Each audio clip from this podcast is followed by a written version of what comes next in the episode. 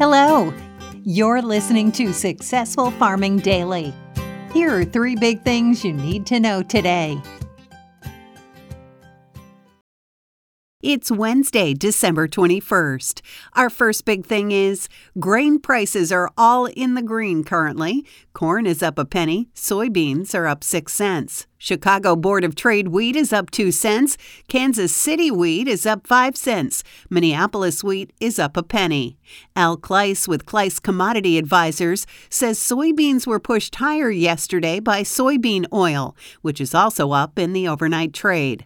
Kluis also says traders are watching the U.S. dollar index, which is currently at 103.8.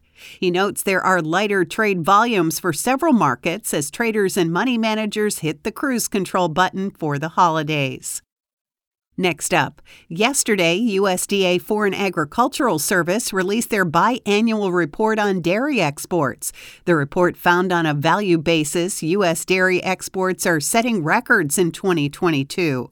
The report covers January through October and says this increase was driven by strong prices for dairy products. Overall, values are up 25 percent. Whey saw the biggest increase, with the value of whey exports going up 37% since last year. The increase in export value did not necessarily coincide with an increase in export volume. In fact, in the case of non fat dry milk, the exported volume went down 8%, while the value went up 27%. The report attributes this to a shift in China away from non fat dry milk to whole milk powder in response to higher prices and increased domestic production of whole milk powder. USDA expects non fat dry milk exports to rebound in 2023 because higher milk production will drive up production of dairy products. Ice cream and dry whole milk and cream also saw a decrease in export volume by 1% and 2%, respectively. On average, volumes are up 5%. Butter and milk fat was the only category where growth in volume outpaced growth in value. Volume increased 43% and value increased 30%. The report attributes this to significantly lower unit values going to Mexico and Canada.